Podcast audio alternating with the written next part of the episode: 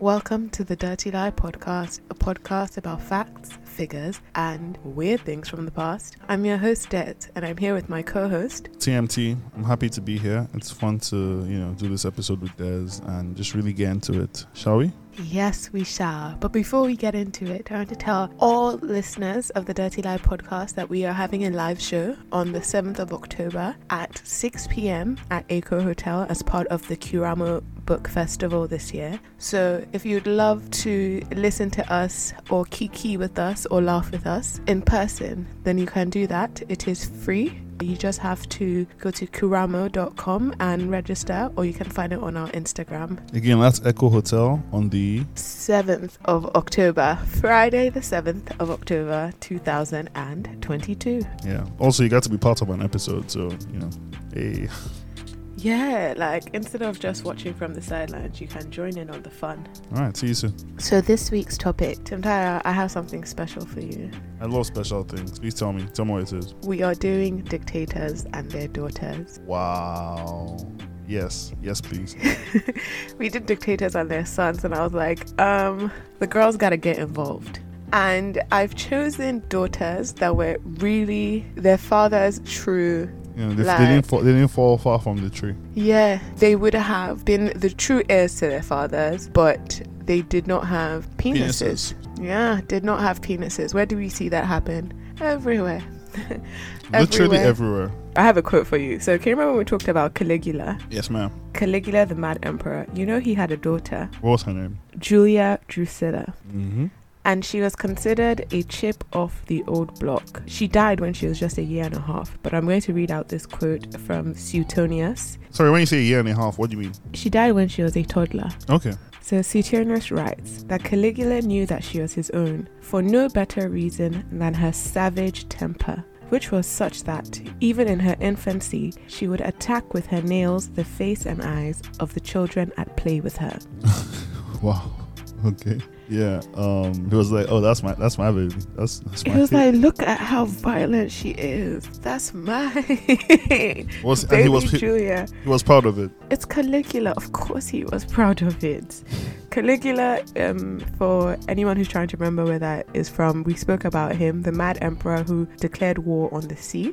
He was killed in 41 AD um, when the Romans were like, we've had enough.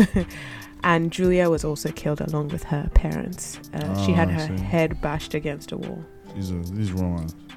Yeah. These romance. So today we're going to talk about three daughters of three dictators. The dictators I've chosen are Mussolini, the fascist leader of Italy and Hitler's BFF during the Second World War. Another Roman. Eh, okay, you can say that. Um, I've also chosen Saddam Hussein.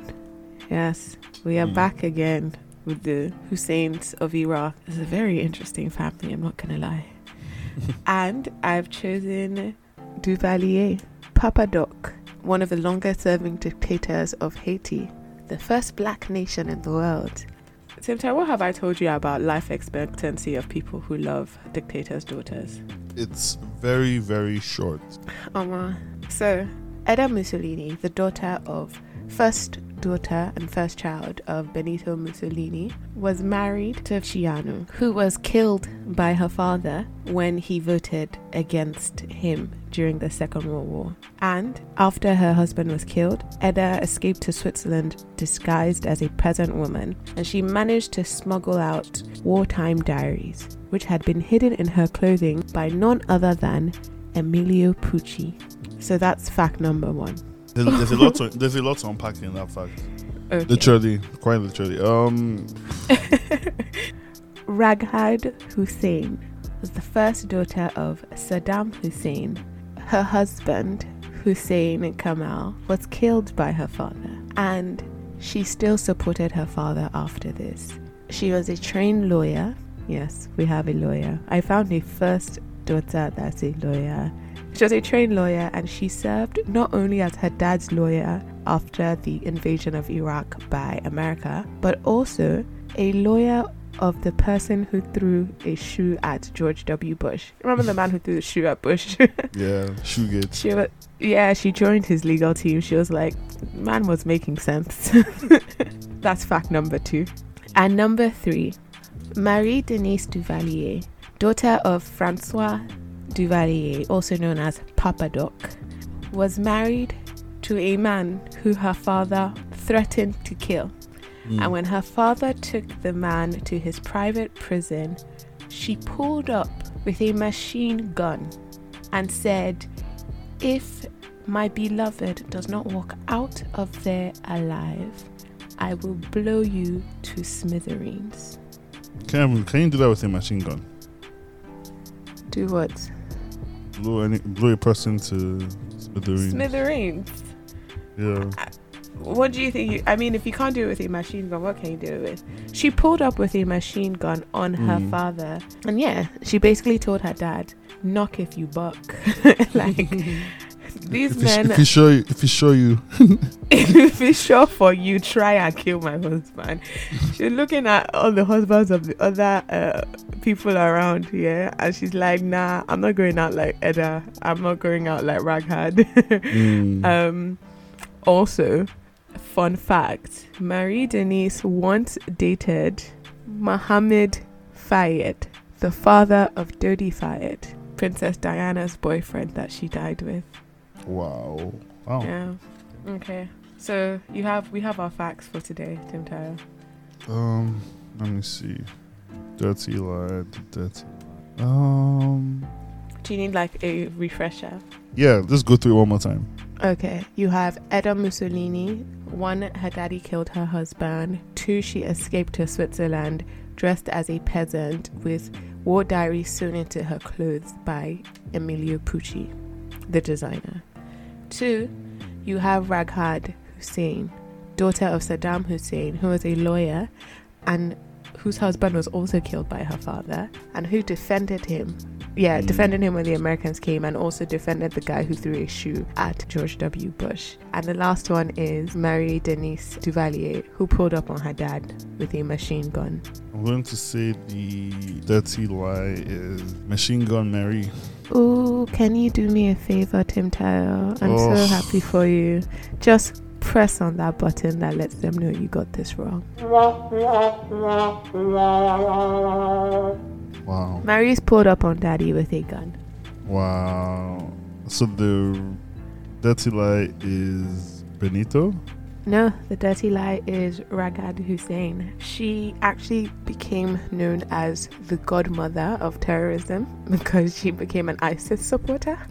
Um, but the person who served on Saddam Hussein's legal team and the person who served on the legal team of the man who threw a shoe at George W. Bush is Aisha Gaddafi, Oh, Gaddafi. Come on, man. Gaddafi's daughter. Mm, that's not fair. That's not fair. You can't Gaddafi's daughter. This is not cool at all. How is it not cool? This is trickery. This is I'm trickery. sorry, but I'm not sorry. So which one should we start with? Um, the lawyer, please. Okay, I got you. So Muammar Gaddafi had eight children from his two wives, and his eldest daughter was Aisha Gaddafi. So in 2000, after sanctions were imposed on Iraq, Aisha traveled to Baghdad with a delegation of 69 officials shortly before the invasion of Iraq in 2003. She met Saddam Hussein then. She also, in the same 2000, Aisha is a firebrand. In the same 2000, she gave a speech in Hyde Park, London, in support of the Provisional Irish Republican Army. Yeah. When questioned about her support for the IRA, she stated, I have always been a supporter of all liberation movements.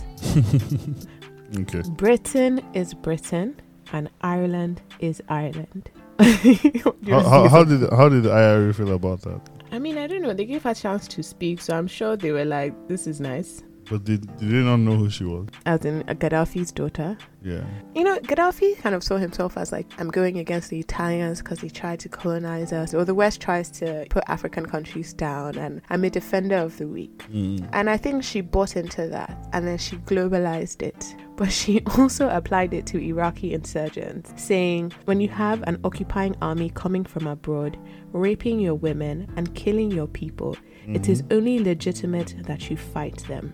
Okay. She was a UN ambassador, a UN Goodwill ambassador for Libya until 2011 when they stripped her of her ambassadorial roles. And she was not a fan of Hillary Clinton and Barack Obama. I can see why. Yeah, I mean, the Libyan civil war. She asked for an international organization to call for a mediation during the civil war that would exclude Obama and Clinton. She was like, let's get to the table and talk, but don't bring those two. They are bad vibes. like, they're gonna mess everything up for everyone.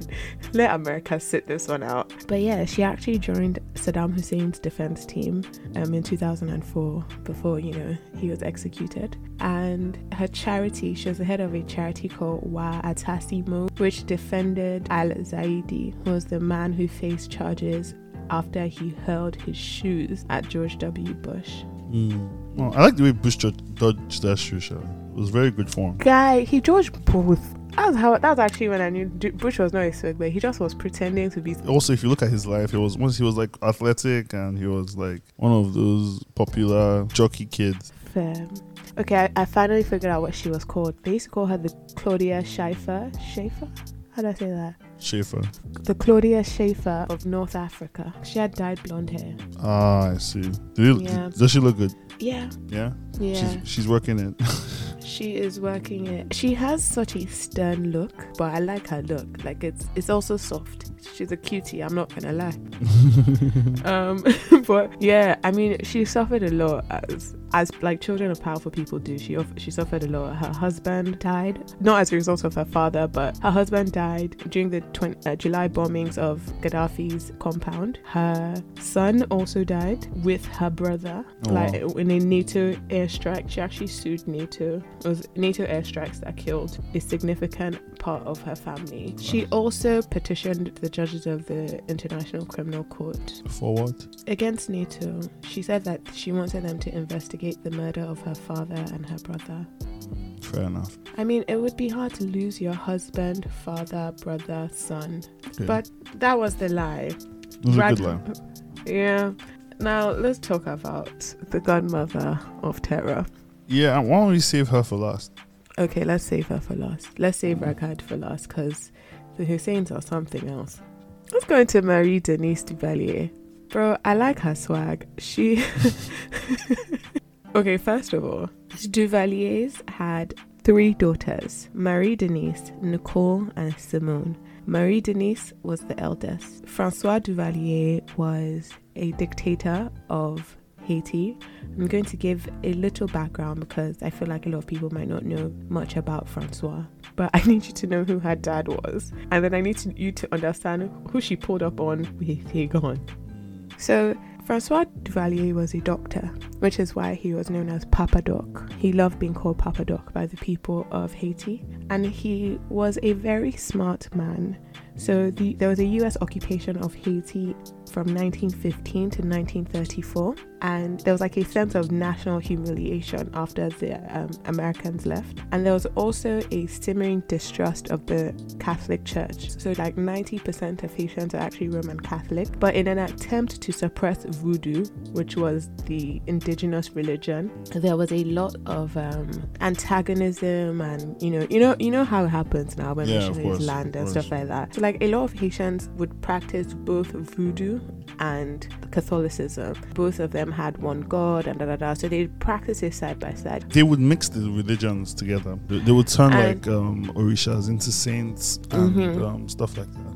So he tapped into this sense of national humiliation, uh, anger, or the distrust against the church. And they had a huge racial problem in Haiti because you had the mulatto class. I'm going to call it mulatto class, even though I know that it's not a PC word anymore. But in Haiti, there's a designated class like mulatto. Like you have coloreds in South Africa. You wouldn't say coloreds in America, but it's a designated, understood racial segment. Mm. So in Haiti, you have the mulattoes who are mixed race, who are lighter skinned, and who were, I think, about 10 to 15 percent of the population, but who ran the country. They were the most powerful, they were the wealthiest, and then you had the Noirs, the blacks, you know, majority of the country who were poor, who were marginalized, or the working class, and you had the mulatto ruling class. So he tapped into this. And because he was a doctor, he used to travel around Haiti and cure people, but he used to like say it was his voodoo not his doctorness. I don't know how to explain this. He was Yeah. he was actually funded by USAID, but um Of course he he- was. yeah, in the beginning, like when he was a doctor, not when he was a candidate. Oh, you but mean like um just as a yeah, scholarship? yeah, kind of, yeah. And Mm. He was curing people from something called yaws, which is like a tropical disease they have there, and malaria and stuff like that. Mhm. Anyways, he taps into all these things his blackness, the anti Catholicism, this idea that he's a spiritual being, runs for president, wins. And when he was running, even the military supported him. Everyone just thought he's this country doctor. You know, he's a small guy, he was, he was not a very tall man Mm. just a small black man and apparently he'd meet with the mulattoes and he's like i know outside i'm saying i don't fucks with y'all but he married a mulatto. So he's like i'm not one of you and i'm saying outside that i'm gonna destroy your stuff but it's just rhetoric right? So Mhm. even the mulatto ruling class were at his back. He had a lot of support. He was like a popularly elected democratic president. Everyone thought oh man this is gonna be lovely. What? He deci- he decimated their military he had his own private army called like the Tonton Macoute, which was just like yeah, you know, like Saddam Hussein also had his. They were called the martyrs of Saddam. Anytime someone has a personalized force, you know you're in trouble. Yeah. So he had his own uh, personal army.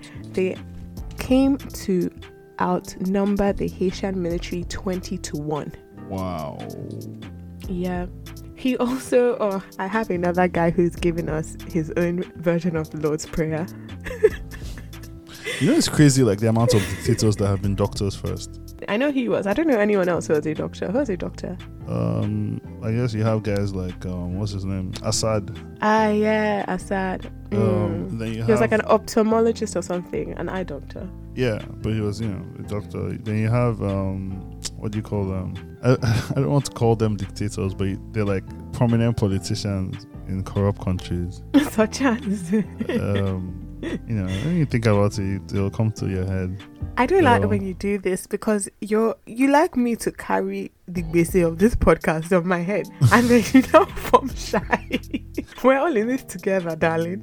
If they Well, I carry me, they are carrying you.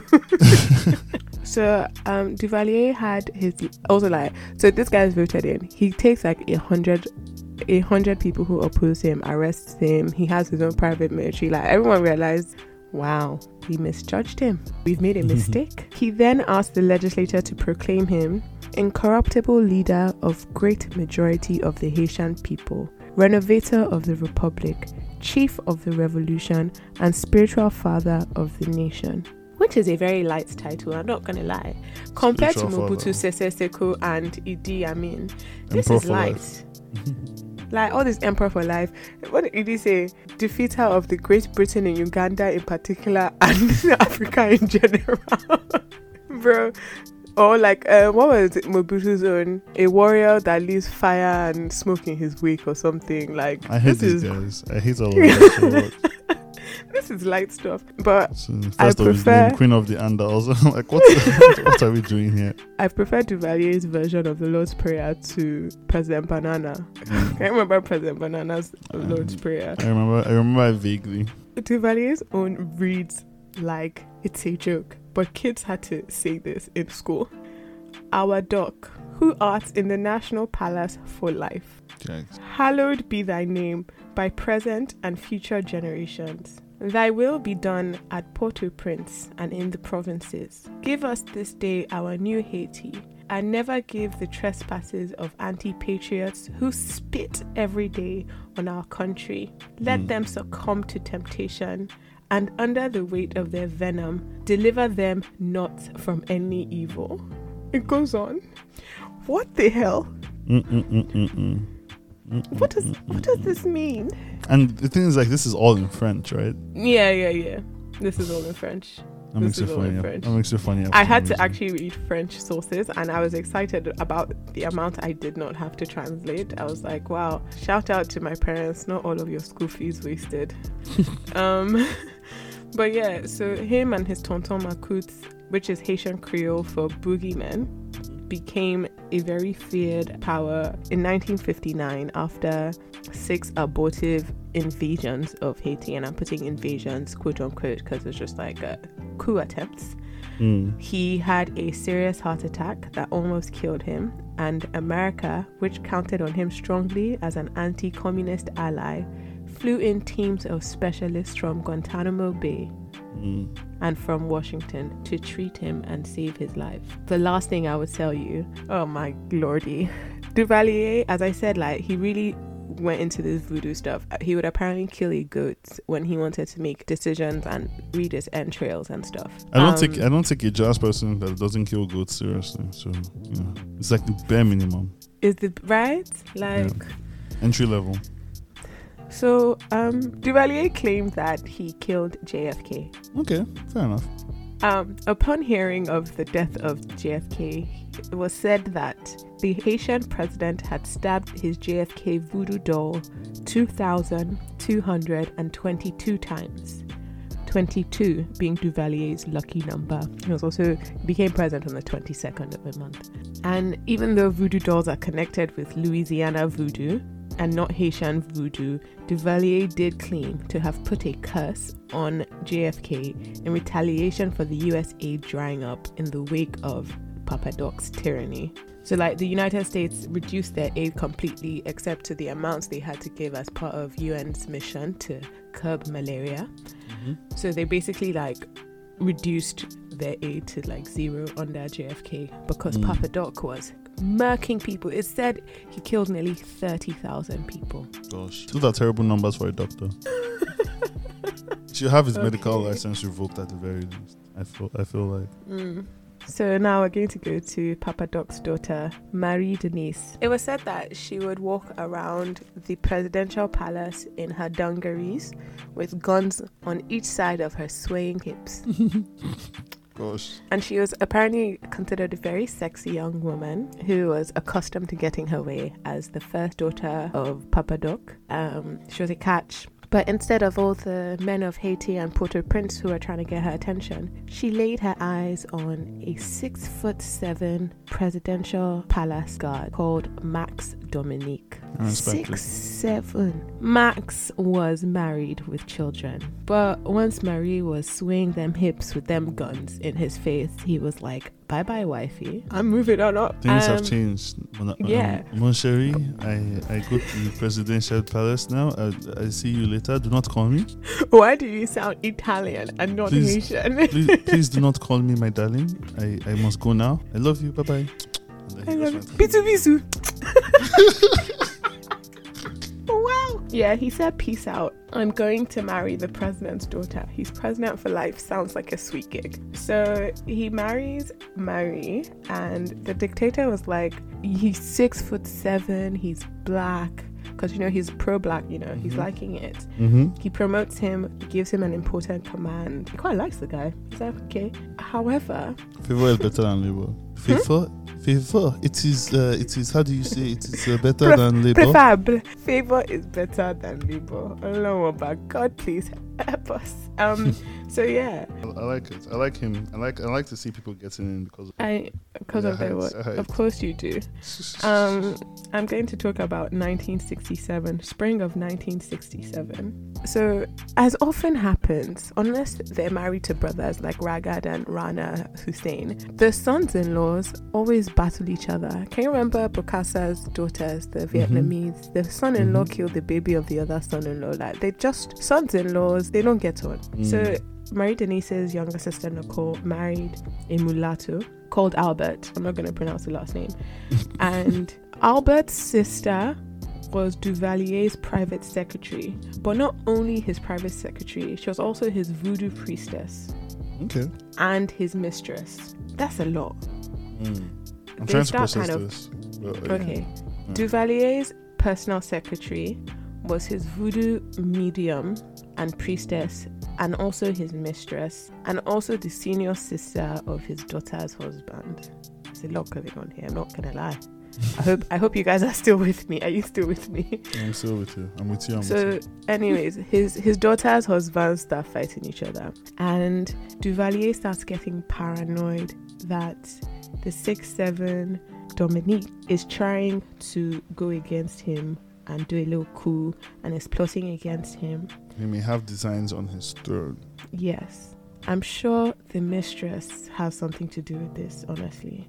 Hmm. So, in the spring of 1967, Duvalier arrests 19 young officers in the palace guard. He arrests every single one of Dominique's friends. These guys were actually all fiercely loyal to Duvalier, but Albert, other daughter's husband, had convinced him that they were plotting against him. He then threw all the young men, so all of Dominique's friends, into jail and then summoned Dominique and other senior officers to the palace. From there, he led a convoy to Fort Dimanche. Dimanche was known as the place that men don't come back from. You know, that's where that's where, Canada. that's where people entered and left in body bags. Oh, okay. That's not like Canada. Huh? That is not like Canada. Mm. Now, when he led this convoy of senior officers to Fort Dimanche to go and meet the 19 he had already thrown in there, Marie Denise picks race and follows the convoy in her Thunderbird. It's funny because sp- this is so weird and random, but I spent like two hours researching Thunderbirds yesterday. Are you serious? Yeah, I know you're talking about the Ford car, but I'm talking about the um native, the Native American mythology thing. A creature called the thunderbird, and like this massive bird that brings about you know lightning and thunder during storms. But yeah, yeah, go on, go on. It's just weird that like you said that down. I, I, I did not even know that was a thing. So, yes, Yeah. She races behind the convoy with a gun under her seat. When she reached the road leading to Fort Dimanche, a road that was heavily guarded, she stopped and sat there. She didn't head to the fort. It's not like she raced she raced all the way there and she didn't go to the fort. She stopped at the like top of the road. You know where the radio where everybody has walkie talkie Mm-hmm. and she says if she did not see her beloved husband return to her alive, she would blow her father to smithereens with the machine gun that she had on her seat. Wow. She was like, Better radio daddy and tell him I'm here. Do you know what? I love that. She didn't pull up. It's not like she ran there crying. She sped there she- and she she, didn't stops at the gates. She didn't go to the beg. She She, went to- at the gates. She said, if you are sure, So I'm sure they just said, Papa, please, oh, Papa Doc, uh, Marie Denise is outside. And I'm sure if they said your daughter is outside, the fact that she didn't enter, he he too he must know what's up. Yeah, yeah, of course.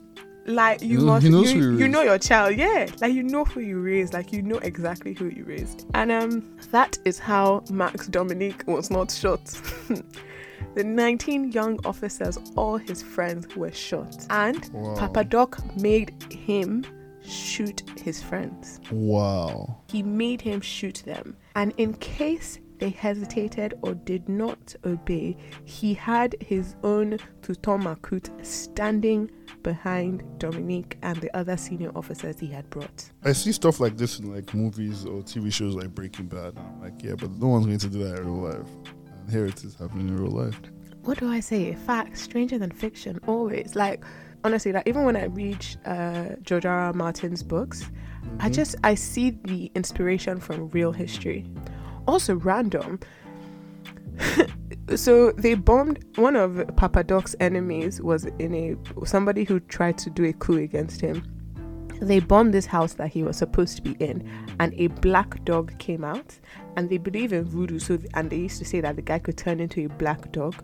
So he ordered all the black dogs in Haiti to be killed. Imagine if you own a black dog and now they're like, oh, you have to kill Roscoe. Or you have to kill Luna because she's a black dog. What? Hmm. And that black dog might actually be Papa Doc's enemy. Come on. I'm just be looking at my dog like, damn, you had all this juice and you were just here making me feed you for years. Or, you know, one of the people who was killed was a man called Major Harry Tassy, one of the 19 of Dominique's friends. And Tassy had made the mistake of refusing to marry the Duvalier's youngest daughter, Simone. She was deeply in love with him and she had aborted the child that they had conceived after he refused to marry her. So Duvalier spared Dominique's life. He sent Dominique and his daughter into exile. And as soon as the plane took off, apparently he started to regret it seriously. So he just killed everyone around Dominique. He killed the driver, he killed the chauffeur, he killed his bodyguards. He arrested Dominique's father and sent him to that same Fort Dimanche and the father died there from ill treatment or torture. I love how you didn't think too much about that. I just jumped into it like it's a normal response. Well, just killing everyone, killed the driver, yeah, like he was just like, why did I let that guy go? like, like imagine, okay, your daughter has pulled up with a gun, and mm-hmm. you're like, okay, you, you guys just get out, just get. I don't want to see your face. Like, just go, just go, and you just see the plane taking off, and you're like, yeah, ah. I should have killed him, not taking my favorite child away from me. yeah, man. But that is the story of Marie Denise and Dominique and how she pulled up on her dad with a machine gun. Do you know what it is? I can't imagine opening your mouth and saying, Daddy, I will blow you to smithereens. Hey God. I can't even say daddy pass juice. If I don't say please, my throat go hook. Like what? what? She was actually supposed to succeed her father. Uh, she came back because he got really sick. She's an Ada, so every girl here is an Ada, right? And for anyone who doesn't know, Ada is the firstborn daughter in an Igbo household. You also know the Edo version of Ada or the Benin version. Um, Adesua? Yeah. yeah, I knew it. Yeah, but these are first daughters. Is that Yoruba version? Hmm, I don't think so, man. It's, it's nice to know. see. It's nice to see Yoruba not inclu- Yoruba people not included in something for once. I feel like we're everywhere. Gosh, Marie Denise came back when her dad was sick, and Marie Denise actually becomes a dictator by proxy. I love that for Yeah.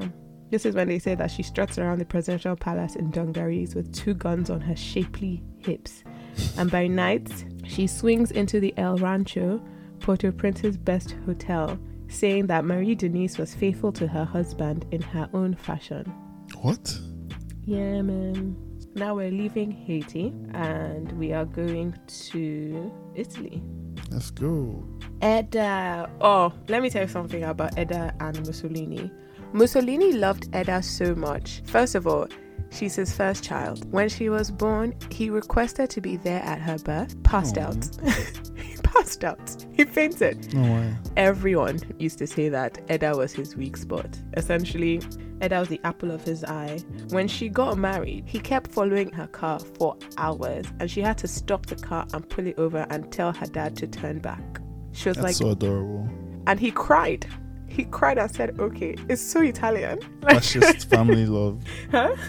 It's fascist family love. Also, Mussolini loved women. The reason why Edda's mom, actually, Edda's mom was not very maternal, so she was always closer to her dad, even though he also wasn't very paternal, but they understood each other. But the reason why Edda's mom actually married Mussolini is because there was another woman called Ida who had a baby, a son for Mussolini, and Edda's mom and Ida that's the other woman who had a baby for Mussolini, mm-hmm. started racking. Why? According to Rachel, so that's the Edda's mom who ends up being Mussolini's wife. I'm going to say what Rachel said to her son, Romano. Ida threw herself at me in your father's room, insulting me and screaming, I am Mussolini's wife.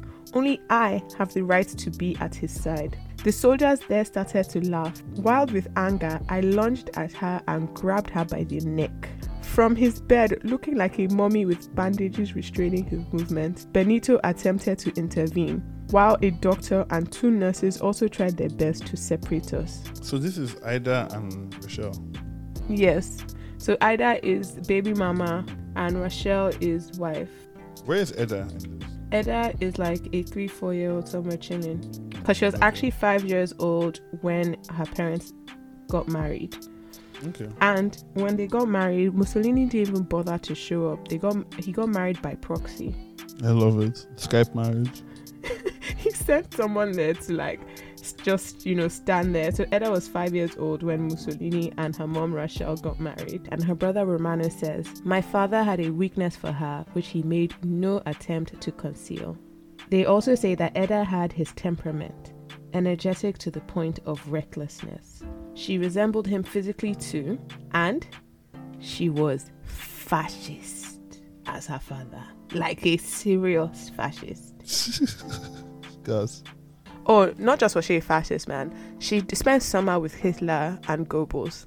Wow. And she acted as the medium between Hitler and Mussolini. this is a lot. hmm And she says she says that there was a degree the degree of osmosis between my father and me was such that to please him and obey him i learned how to do everything. I was the first italian woman to drive a car and the first to wear trousers. Mussolini once said i have managed to bend italy but i doubt i will ever be able to bend edda's will. That sounds like a good thing. her brother wrote even hitler himself held her in high regard These guys were like, yo, we, su- we, we support women, strong women as long as they hate Jewish people and black people. and everything and love fascism. So she married, so their marriage was called the marriage between the prince and princess of fascism, Edda and her husband. The last name is Ciano. So I'm just gonna, and they used to call him Count Ciano. So I'm gonna say Edda and Count Ciano. They married in April, on April 24th of 1930. It was decided that it was one of Rita's social occasions of the age. Um, it was a huge wedding. All the fascists were there. They loved it. Their marriage was described as being very open, a free union. And she had plenty men, he had plenty women, and they had three children together. You know, it's funny. Like, um, I remember there was this time I was reading about because I, I love to like look at dictators and see if they have any, um, you know, grandkids or great grandkids that are alive now. And Mussolini has a ton of grandkids that are just like thriving in Italy. He has two granddaughters who are mayors. He has one in the European um Kini. Was that was that European not the European Union but like the for European Parliament. Yes, yes. He has a granddaughter in the European Parliament um, who chose to keep her last name Mussolini instead of take her husband's last name. And she is considered one of the leaders of neo fascism. Yeah, she's like what, both like one of them. One of them was head of a different political party, There's actually quite a few of them that are uh, politically engaged. and it's interesting. Like, there's no um sort of at the back of their heads. Oh, our grand, our great grandpapa was not a good man, and tried to. they're like, yeah, he did what he had to do, Bro, even even Hitler's rumored grandson has portraits of him in his house in London. Jeez, There's no uh, sense of maybe maybe no. shame. Edda's son, her, she had a son with uh, Count Ciano called Fabrizio, and he wrote a personal memoir entitled Quando il nonno fece fucilare papa, which means when grandpa had daddy shot. And grandpa had what? Daddy shot. when fair enough. when grandpa enough. had daddy shots, because yes, Mussolini loved his daughter, but still killed his son-in-law. Should I just go straight to when he kills his son-in-law, or should I talk about her love for Hitler? Cause man, it was crazy. Like she really loved Hitler. She says, "I truly believe that Jews, although charming personally and in small numbers, represented a danger." That's the thing about fascism. It's not really rooted in. And I was delighted to be an Aryan. Jesus Christ. Are the Romans even Aryans? I guess the Hmm? Sicilians were not. But know, when you look at when you look at her, she looks like she could have been on one of Hitler Youth posters. Fair enough. just like very Aryan looking.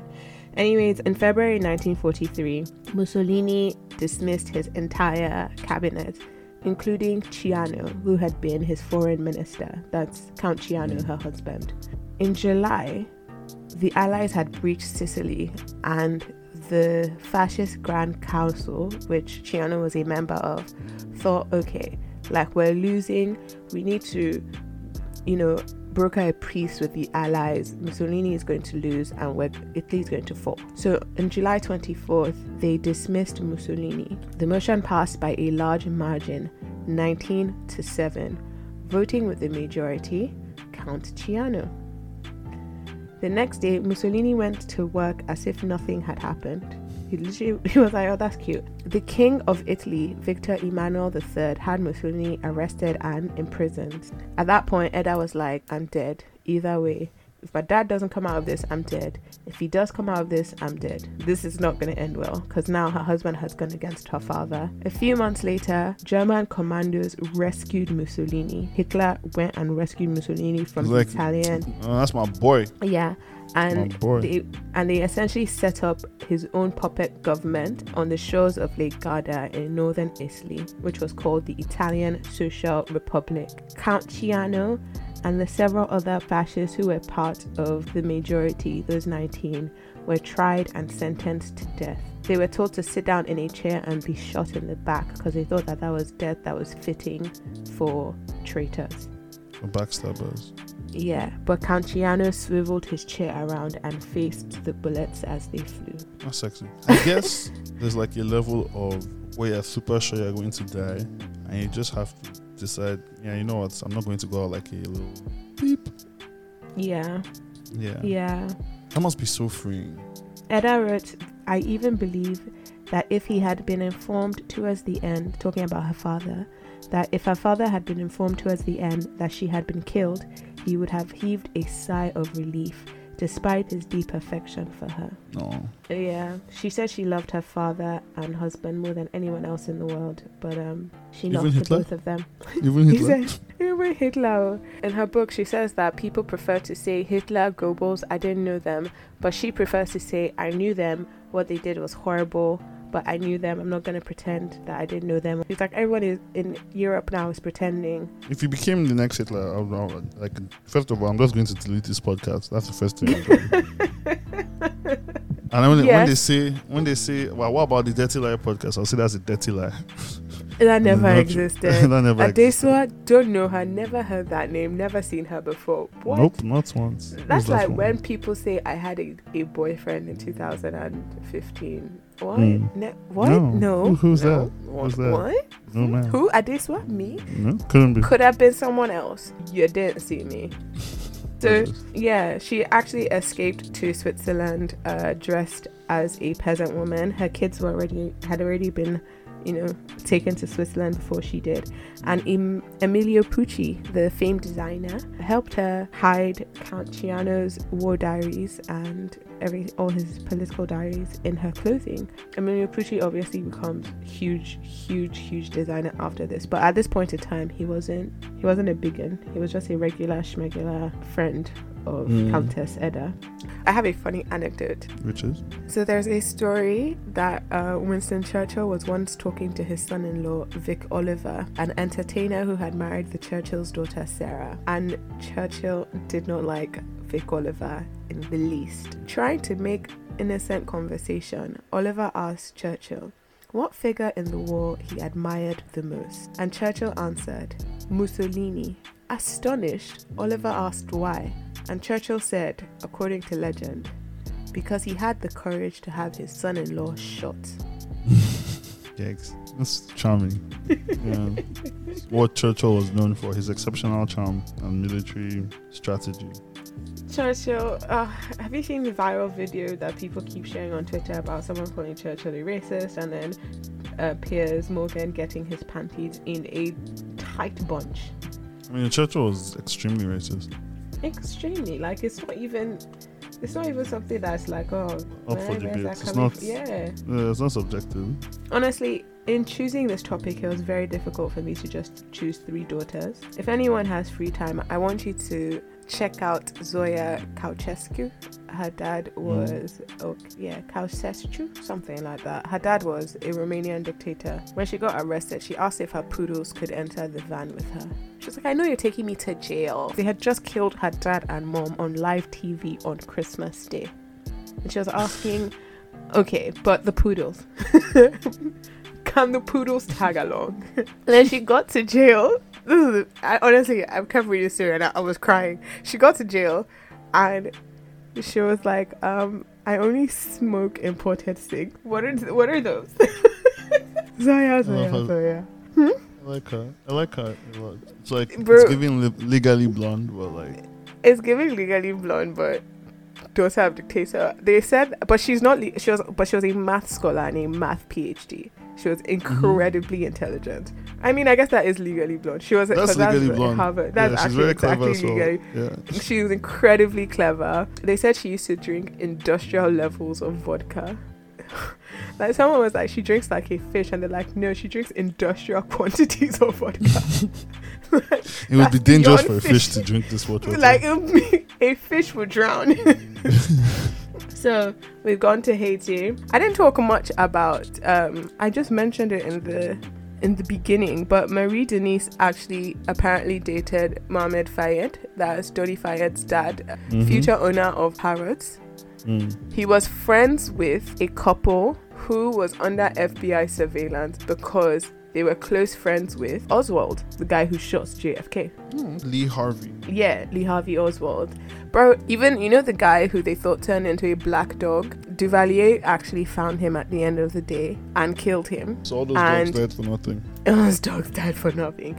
Killed him and his brother and gave Mohammed uh, Fayed the house. The house that the guy used to own. He was like, oh, this house just became available on the market. and Fayed ran away from Haiti because uh, of money. Apparently, when he left, they realized the ports that he was in charge of, their bank accounts were empty, and they had been sending all the money to a Bank of Canada account under Fayed's name. He also said Wow. he was like a Kuwaiti.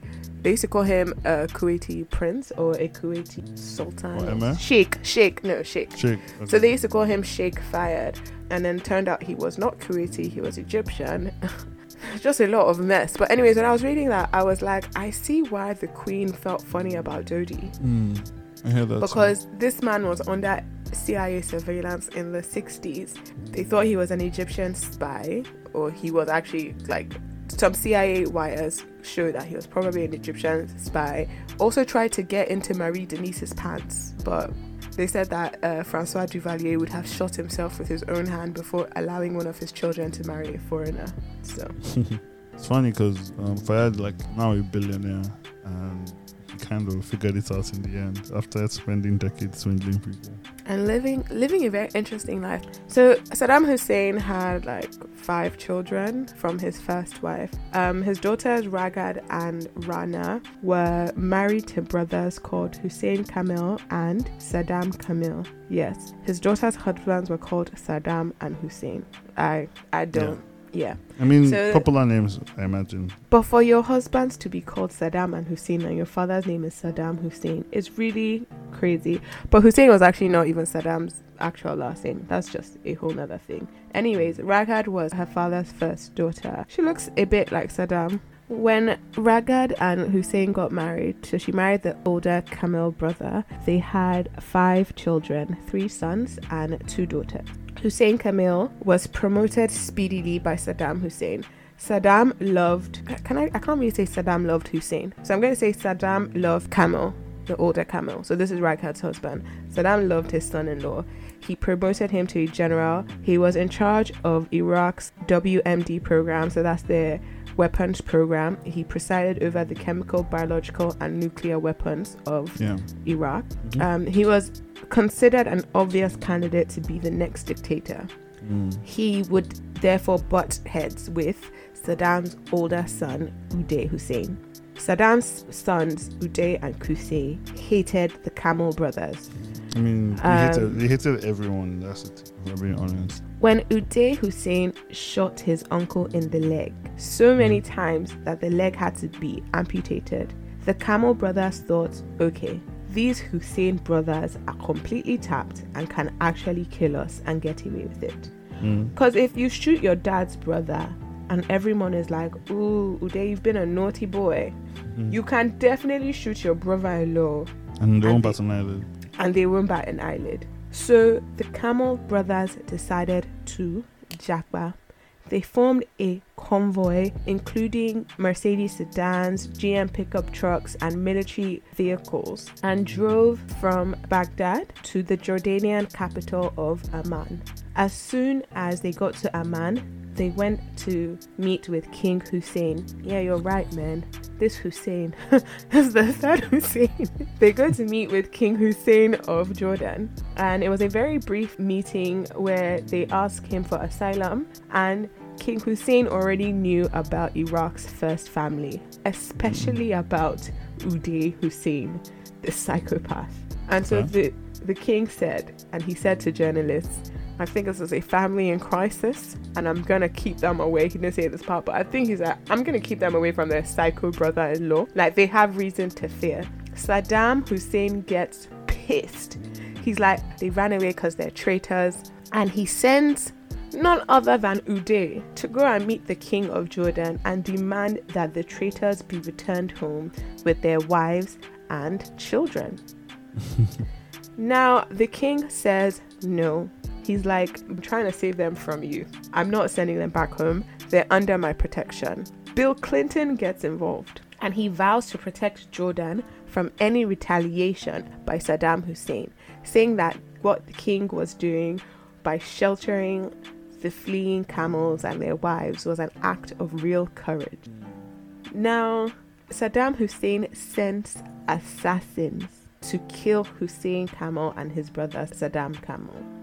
However, these assassins were thwarted in their plans. So the family gets moved to a fortified farm in Nauru, which is like on the outskirts of Amman.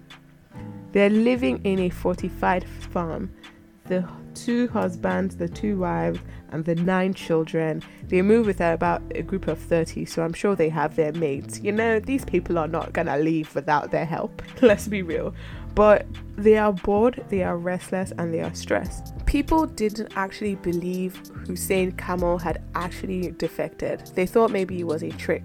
Like the international community just didn't buy it. They were like, he was living a soft life. He was head of the WMD program. Saddam loves this guy. Why would he leave? And he expected the world to embrace him with open arms. He starts singing like a canary, calls the MI5, calls the CIA. He's like, yo, who wants to hear about this? I know everything about our weapons program in Iraq, and I'm willing to tell you everything you want to know. This man is singing or goes on TV and says Saddam is a dictator, he's a bad guy, and we're gonna get him removed. And uh, that's like, you know, CNN is interviewing him, he's getting Mhm. radio play for a couple of weeks, and people are like, they get bored Yeah. they get bored. And the Iraqi opposition that was outside of Iraq did not trust him and also held him responsible for a lot of killings. So they're like, we're not even going to work with this guy. So he didn't get support from the opposition, he didn't get support from the international community. So his wife comes to him and is like, let's try and go home.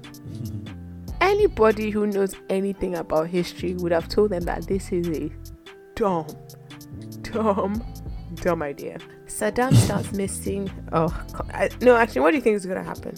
They'll go home, they'll have tea, they'll talk to Saddam, or they'll come in and be like, This guy, you've running your mouth, but you know what, we're family, and that's what family do. And then they'll sit down together, laugh about it, and that'll be the end. I feel like that's what's going to happen. Hmm. I like that how what you think that. Of, of course not.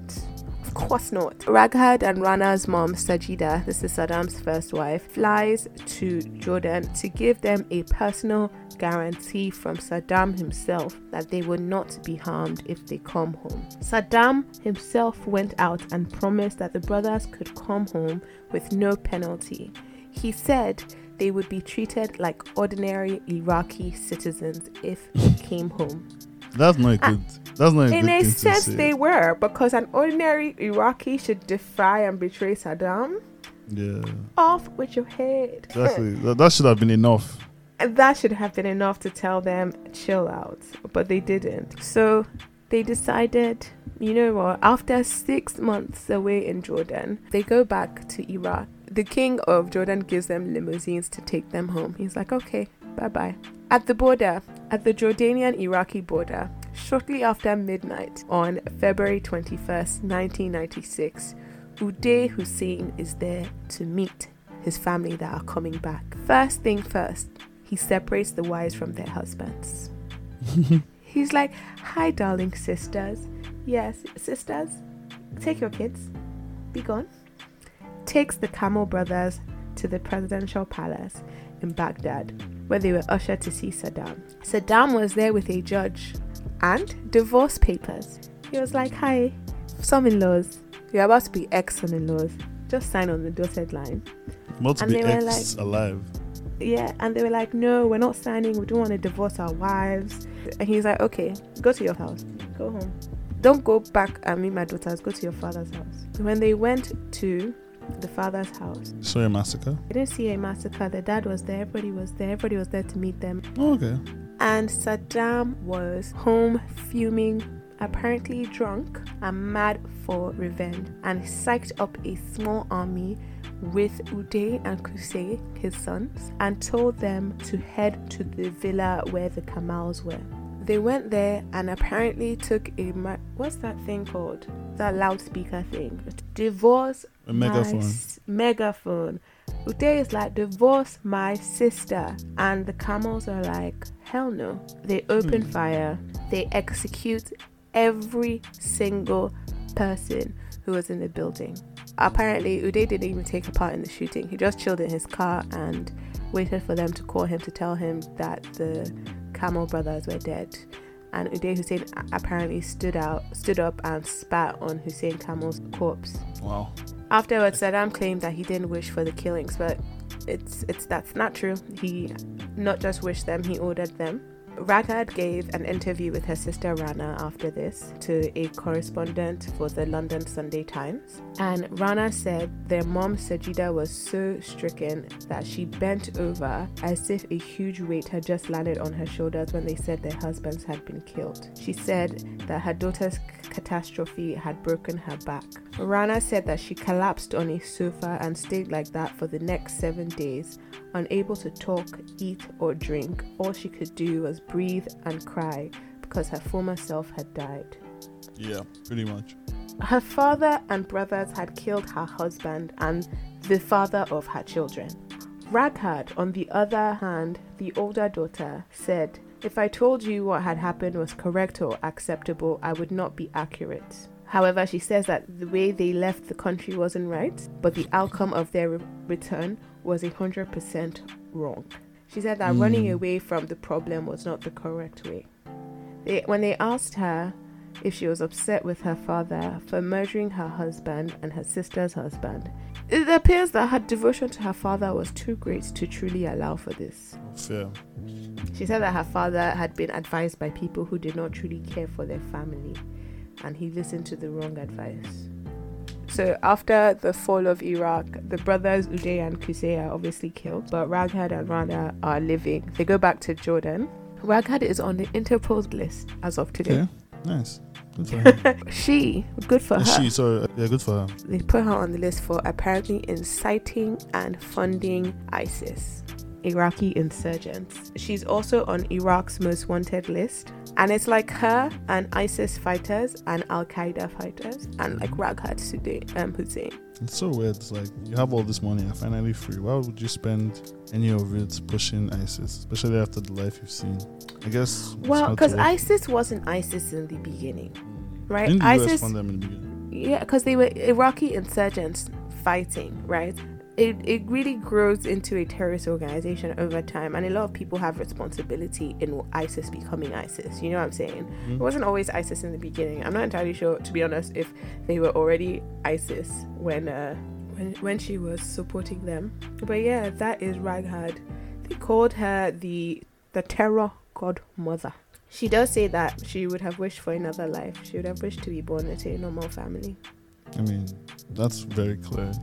Her family is Yeah. full of people that can die or kill at any second. a family friend of the Hussein said that they have a very strange relationship in that family. They can kill each other very easily, but they can also speak to each other in very gentle words.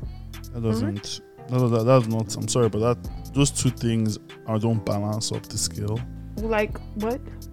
Yeah, What? there's no redeeming. That's not a redeeming factor. Being able to speak gently to someone.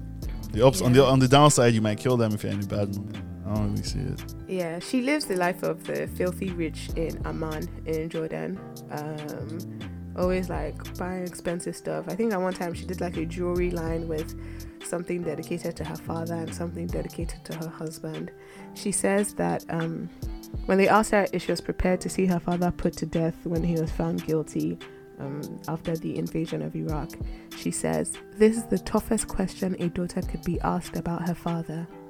This is the toughest question I could be asked.